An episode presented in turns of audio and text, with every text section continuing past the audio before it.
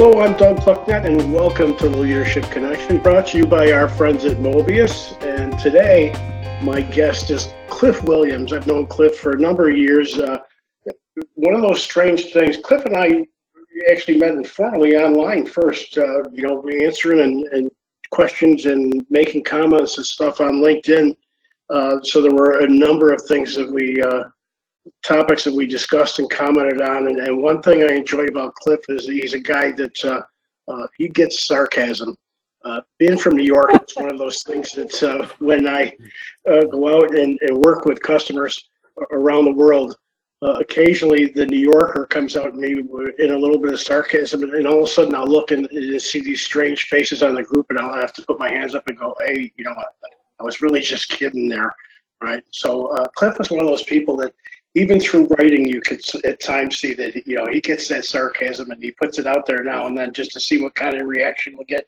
And I got a chuckle out of that. So when we first met at uh, a conference, uh, we we shared a not only a beer but a few laughs for sure. So Cliff, it's great to have you here today. How you been doing? Oh, it's great to talk to you, Doug. Yep, yeah, I think you summed it up very, very nicely. Uh, you know, we were definitely kindred spirits and kindred minds. And so, yeah, when we finally did meet up, it, it was it was great. It was like meeting an old friend, and uh, yeah, and you weren't afraid to to drop that sarcasm in. And, and as you said, it's it's something we both fall back on. And um, I've been I've been great. You know, and of course, obviously, you know, the situation being what it is, miss seeing and meeting with with friends, but um, it is what it is, and uh, you know this is a nice alternative. So it, it's great to talk to you. All right, so Cliff, to help our audience here, uh, tell us a bit about your background, where you went to school, uh, the companies you've worked with, the different roles that you've uh, worked in. Okay, um, I'll do the abridged version. Uh, so originally from Wales, and uh, now living in Canada. I've been living in Canada for the last almost 40 years now. And wonderful uh, country, by the way. Yeah, we enjoy it. We enjoy it. Um, started off with the British steel industry, and I got really lucky uh, in that uh, I, I, was chosen to to start on a project that was just starting out in in the mid 70s um, with British Steel, where they had this thing called a computer um, and in the mid 70s, they were like a semi truck. They were huge things. But what they were going to do was that they were going to try and run their maintenance and the maintenance systems through this thing called a computer. And they needed people to get involved to, you know, do job descriptions, procedures, uh, identify spare parts, all of the things that we take for granted now with the CMMS. Um, and that was back in the mid 70s. And so I was really lucky in that I got to see firsthand the benefit of having these systems. And it was cool. It, it was it was really cool to, to, to see how it worked. And, and perhaps the coolest part of it all was that um, by the time we'd implemented it and had it running for one or two years, pretty much everyone in the organization saw the benefit from the supervisors through the people on the floor, definitely from engineering and, and from finance. They were starting to see things that they could now act upon. So that was that was cool. Um, then came to Canada with the whole idea of doing the same thing for the Steel Company of Canada. Uh, unfortunately, it didn't pan out. They weren't as um, as progressive as they thought they were going to be and that was okay. That was fine. So I, I kicked around in the steel industry for a short while, and then moved into the paper industry, uh, pulp and paper big in Canada, and again got extremely lucky uh, in that I joined an organization that was trying to uh, implement what was in the 90s the, the Japanese management way, the the engaged, the empowered teams. So that was that was cool because anything was, you know, you could try anything. Any, it was game for anything. Give it a kick, give it a try, and um, I, I, ended up writing a book about that experience, and, and uh, we ended up from being a, a, very reactive organization to being one that was pretty much world class in most measures. Um, then I moved on from there a little bit and got into packaging for a short while. And then I joined Coca Cola. So, big, big company, joined Coca Cola, joined Wrigley's, and joined Kraft. And if I'm honest, I did not enjoy my time in the food industry. Uh, it just didn't suit me. Um, it, it wasn't uh, where I felt comfortable. So after a short time with each of those, I, I moved on to join a chemical manufacturer that's based in Canada, but has plants all around North America and South America. And I joined them as, as a corporate maintenance manager and spent almost 15 years with them before I took retirement uh, in, in last September. But again, another, another real lucky uh, experience where uh, they pretty much gave me carte blanche and uh, allowed me to develop systems, you know, analysis, doing all sorts of things that uh, I'd always wanted to do, and you know, didn't have uh, the authority to do it, um, and did it. And again, we ended up. The results were were tremendous. Was the plants were achieving you know, 98% availability. It was it was incredible. Um, and the, the best part was that I got to work with, you know, 10, 11, sometimes 12 plants, 12 different cultures. Um, you know, the, diff- the difference between Northern Ontario and Southern Chile, the culture is very different. So the, even though the problems are kind of the same, they're not exactly the same. So I took that different approach. Um, along the way, I've also uh, uh, acted as a consultant um, for a couple of companies, uh, People and Processes being one. Um, I've taught for PMAC, which is the Canadian equivalent of SMRP. And I've been teaching asset management uh, as per 55,000 for the last five years. Um, I've done, as you know, conferences where where we always meet up. I've done conferences around the world. So, all in all, I've been a pretty lucky guy. So uh, that's it. That's that's my life. So looking back at that career, what would you say you were first recognized as a leader? Was there a specific project you were working on or or something that that you can come back and and and, and let us know about? Uh, I, I, think that it, it, not so much a yeah I guess it was a project because it did take quite a while but um, when I took over the role uh, of maintenance manager in the uh, in the, the paper mill as I said it was kind of reactive, and it was no one's fault. It was it was really because um, the paper mill was the first of its kind in North America. It was a 100% recycled newsprint mill, and I'm not too sure if there ever was another one that was purely 100% recycled. Uh, and that brought along with it all revision one problems because every time we pick up a drawing, it would be revision one. This was the first time that uh, a lot of this equipment was being used, uh, or at least being used for the purpose of running recycled newsprint. Um, and, and, we found that we had to make um, some really big adjustments on the fly. Uh, you know, we'd have to remove covers off rolls. We'd have to do all sorts of things because uh, the recycled product just wouldn't run the same way that virgin pulp would. And as we kind of progress from being this, you know, fighting, fighting, fighting to a point where, hey, we're starting to hit daily targets, then then people start to recognize that what we were doing was, was a good thing, you know, and, and that it was going to bring success not just to the maintenance group, but to the organization as a whole. And um, and and that's when people, uh, as I say, kind of recognized it. And, and, again, the lucky part is that with that recognition came uh, a little bit more autonomy, and that was that was cool.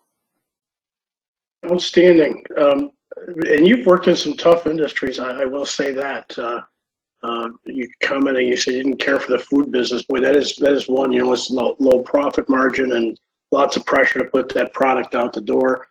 Uh, paper is a tough one. I, I just in the last uh, few years worked with one that was semi-local here where I didn't have to fly. And they had me come in and they, you know, gee, can you come in and, and teach us about RCM? And uh, I said, yeah, let me, let me come up and we'll, we'll have a discussion about it since you're driving distance away, right? So in a couple of days that we had discussions about, you know, where they should go, what are some of the things they should do, they, they had two fires inside the machine, Yeah. two separate days, right? And I said to him, okay, number one, you got leaks in there, and that's why you're having fires in there, right? So you need to stop those. And until you get stuff like that under control, the stuff that you really want to do, that, that you're looking forward to, isn't going to happen. Right? You got to figure out a way to put those fires out. So, um, also looking at your career, um, is there one or two people that you looked upon as, as mentors and, and helped guide you in your career or advise you that you'd like to talk about? Yeah, uh, and again, back back to that paper industry because it really was the you know the sort of the catalyst for uh, what went on afterwards. Without it, I don't think uh, anything would have happened. But uh, the the first boss that I had there was a gentleman who had come up from Brazil because the the paper machine had actually been assembled and built in Brazil, then disassembled, shipped to Canada, and rebuilt. So the gentleman had come up there and he had decided to move to Canada. And um, he was um, a guy that really knew how to how to handle people. And he was a guy that really was technically extremely sound. He was, you know, he was an engineer that helped build the machine. So he was extremely technically sound, but um, more than that was his ability to uh, be humble, uh, even though he he knew a, lot more than any of us were ever going to learn. He was extremely humble and extremely enabling, and uh, I I don't think there was a time where I went to him and said, you know, I'd like to try this because. And I don't think there's a time where he said, no, you can't. It was okay, but you know, what are the risks? What can we do? What can we watch out for? Okay, give it a try. And that really was became the way I operated. And as I say, it was the catalyst for everything else. And when, when he moved on, he moved on to a, a much bigger role in the organization.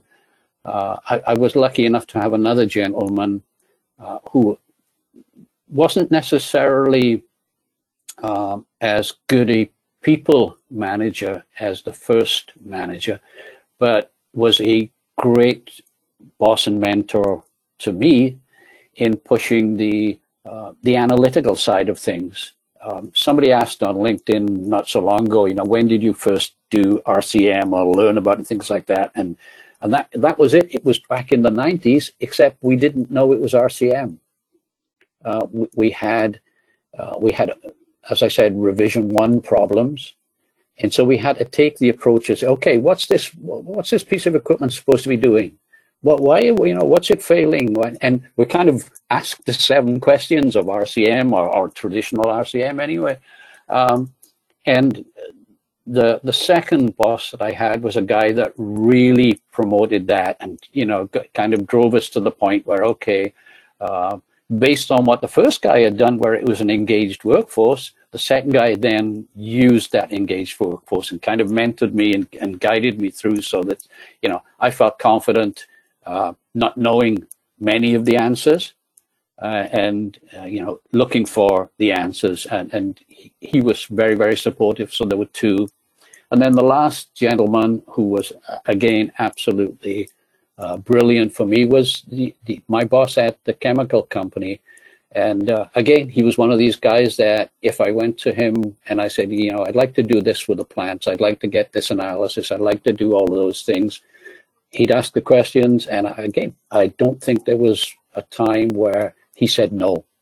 It was always it was always a case of what can happen what should we do?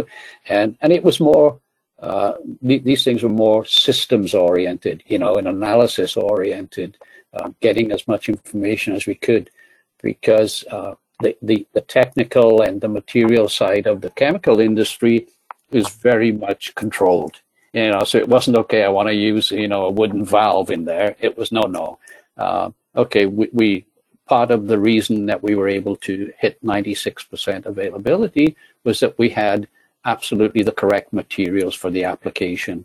Um, but what I was interested in was, you know, what about the information? And by the time we had finished there, I think there was nothing that you could ask about in the maintenance realm that we couldn't get you with maybe four or five clicks, uh, you know, of the computer where we, we got our systems working perfectly. So, and, and again, very, very supportive of that.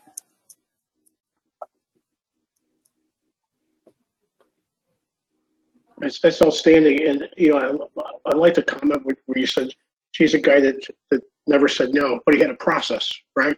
It was, right. I'm not going to say, no, I want to hear what you, what you want to do. And then we're going to talk about what's the upside, what's the downside. Give me the potential. So there's structure there, right? And that's what lots of people sometimes miss out on is to say, you know, improvement really does come from your people, but there still has to be a process where, where you say, all right, right, let's let's bring some structure to this so that it's repeatable, right? So that people right, understand right. that you don't just go out there willy nilly and change things. You, there's a process by which you consider, all right, and bring it forward. Let's discuss that, and, and that's really how you make some great gains, isn't it?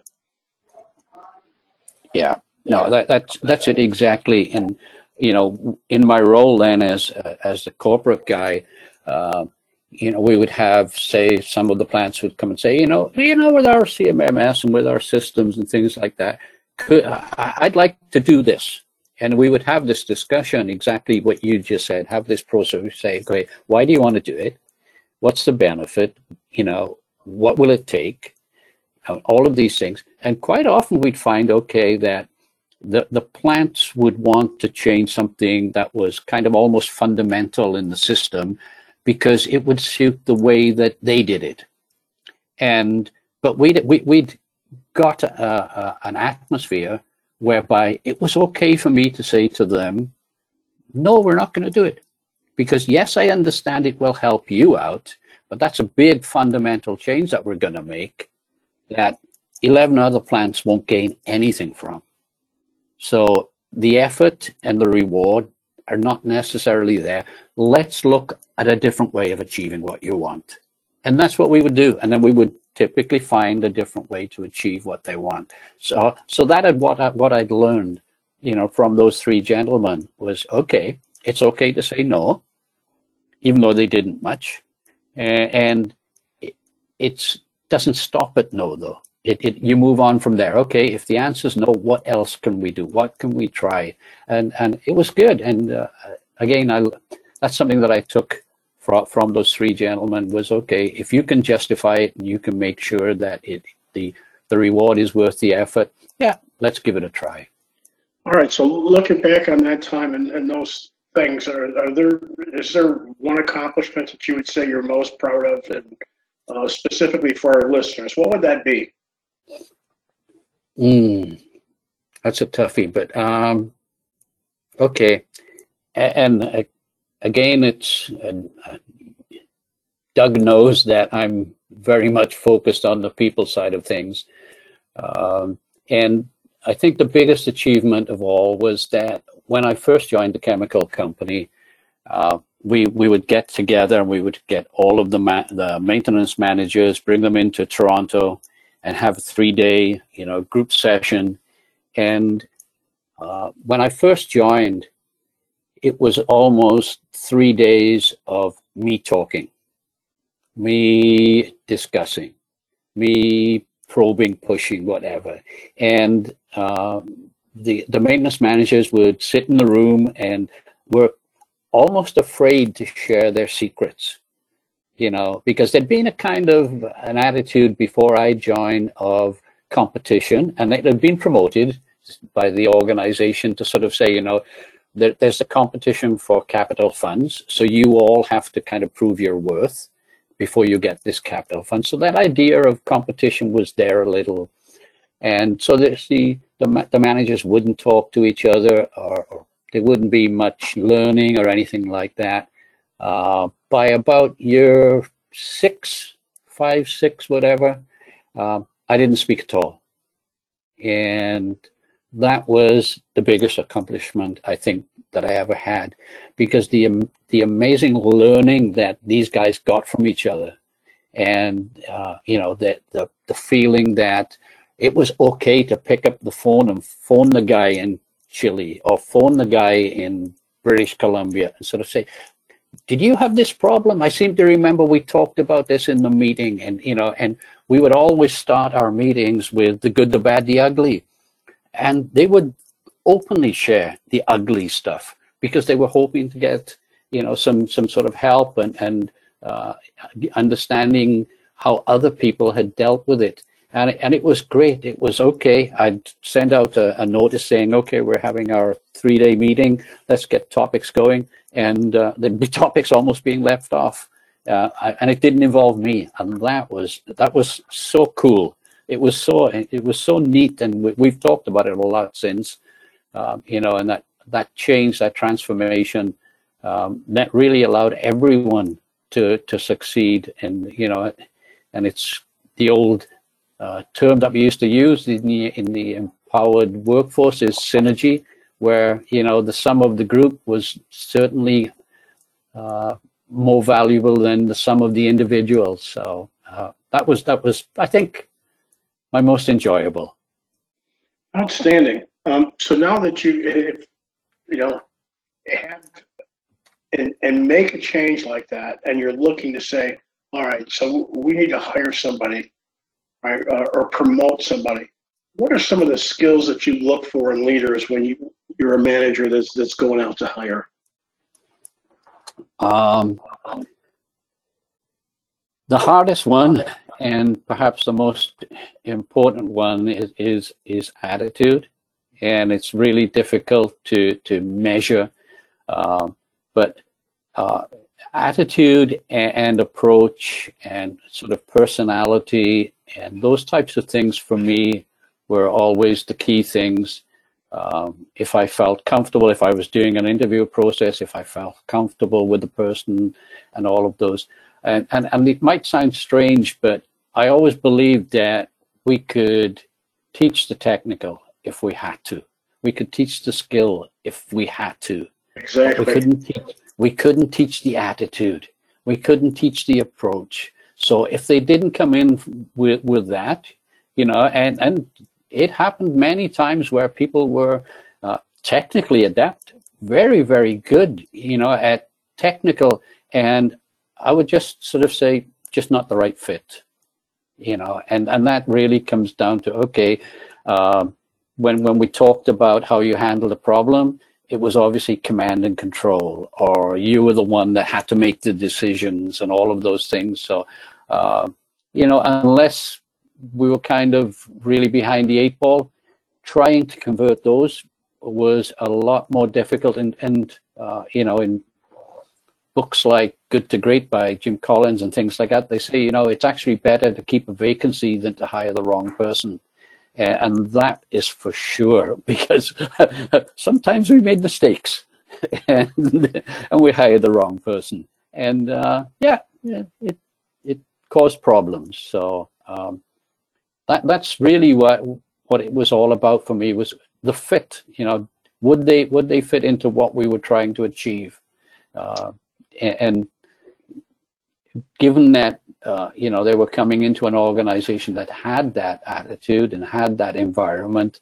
Um, they weren't even likely to succeed because, um, you know, the trades, this had got down to the tradespeople where the tradespeople felt empowered and engaged. So to bring somebody in who was going to be uh, dictatorial or command and control, uh, then performance was going to drop off. So it wasn't yeah. just, you know, we get along. It's this is what we've decided is our kind of operating environment and this is our approach. And so we want somebody to fit in there. So that that's what i look for. Well you're a good straight man cliff because in that answer you actually lead right into the next question that i had for you. When i, I go to conferences and talk with people especially people that, that i'm just meeting i'll ask them because uh, i'm a a voracious leader, reader, excuse me, this leadership thing every time the word comes out. So I read all the time uh, to the to the point where you know, especially if I'm on the road, it'll be two, three books a week. Um, is there a book or a course that you take in your career that you can tell our listeners about that made it change? Something that, that you look at and look back on and say, wow, that was something really, yeah, me. Um, I think uh, uh, one of the books that um, helped me um, in this kind of leadership thing is the book I just mentioned, Good to Great, by Jim Collins.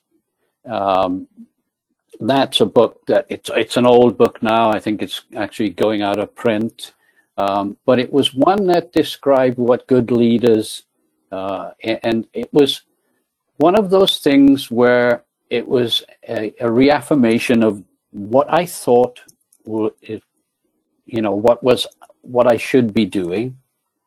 That that really was the uh, the right approach, and it was reading that book and, and sort of saying, okay, now I kind of understand some of the sciences be, behind this and, and the realities of situational leadership and all of these things and how you know I didn't know how to had a title but I knew that I'd been treating people differently.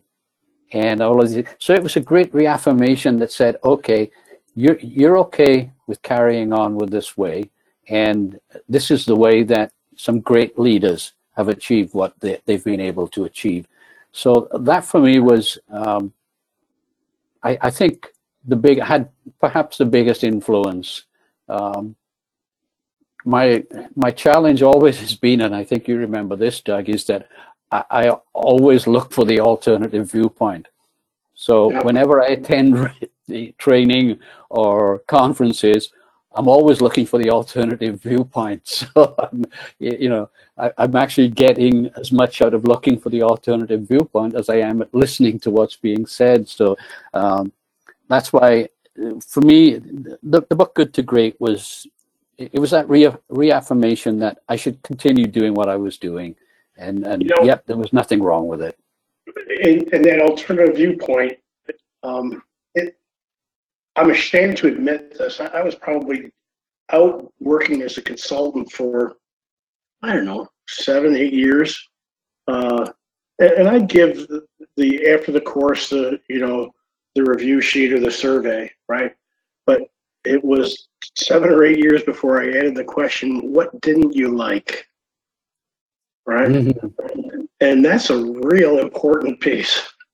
Right, right. Especially because especially when you're teaching things about continuous improvement, how are you not putting that question out there?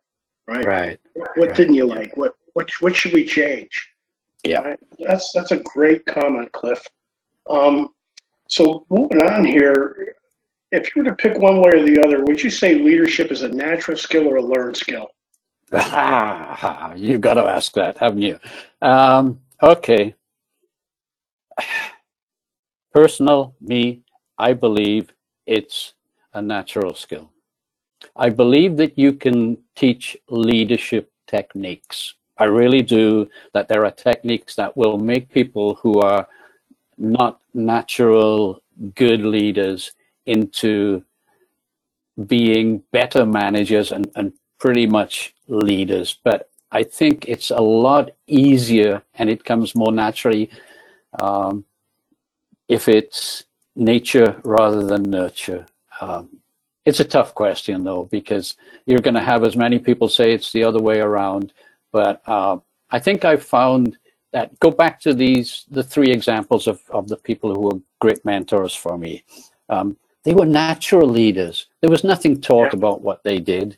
There was nothing, you know, convoluted about what they did. They, even though they had the process that you described, I didn't know they had a process that you described, and they didn't know they had a process that you described. They just felt it was the right thing to do, and it felt it was the right way to lead, and and that kind of helps me come down on the side of yep it's it's more nature than it is nurture. But i do honestly believe that a lot of the leadership techniques you know the trying of empowering it just is a little for me it's a lot easier if if you're a, a, a natural leader. All right, so that leads into our last question, which is kind of similar, really. Um, I've heard the statement and read the statement even as well that you're either a leader or a manager. What do you think about that? Um, I think if you're not both, then you're not doing your job. Um, you know, you, have to have leadership, but you also have to have management. Uh, as part of your role uh, as a leader, you ha- still have to manage. Now, what that manage means can mean different things. It doesn't mean micromanage. It doesn't mean hands on absolutely everything, but you still have to manage because uh, you will still have the responsibilities. So you will manage, but how you manage and, and uh, what you manage will be determined by how well you want to be a leader and, and how you want to achieve your goals. Um, but you still have to manage. It's, it's both. If you're not doing both, you're not going to get you know the, the best results that you can you can stop at management that's great and you don't get the you know the the added that leadership brings and if you think that you can just be leadership and go running around you know and everything's fine and everybody's empowered and everybody's engaged but you're not managing the process and you're not managing uh, towards the goals then you're not you know you're not succeeding so to me um, you have to be both uh, I, I don't see any, any other way. All right, I like that answer. Fantastic. Cliff, it has been great catching up with you today. Um, it's it's been a, a crazy uh, year, more than a year now, hasn't it? Where those of us that uh, have been playing in this community for quite some time haven't been able to see each other face to face. So it's at least great to hear your voice. Um, I enjoyed having you as a guest, and uh, we'll probably have you on again, hopefully in the future, if you're up for that. I'm definitely up for it, Doug. All right. Again, we'll that's, talk that's not something you should have to ask me. You know I like to talk. We'll- We'll pick some different things to talk about and share with people. And as I said, I enjoyed catching up with you today. Uh, Thanks was so great much. to catch up with you, Doug. Great to catch up with you, and thank you very much, and stay safe. All right, so this has been Doug Plucknett and the Leadership Connection. Have a great day.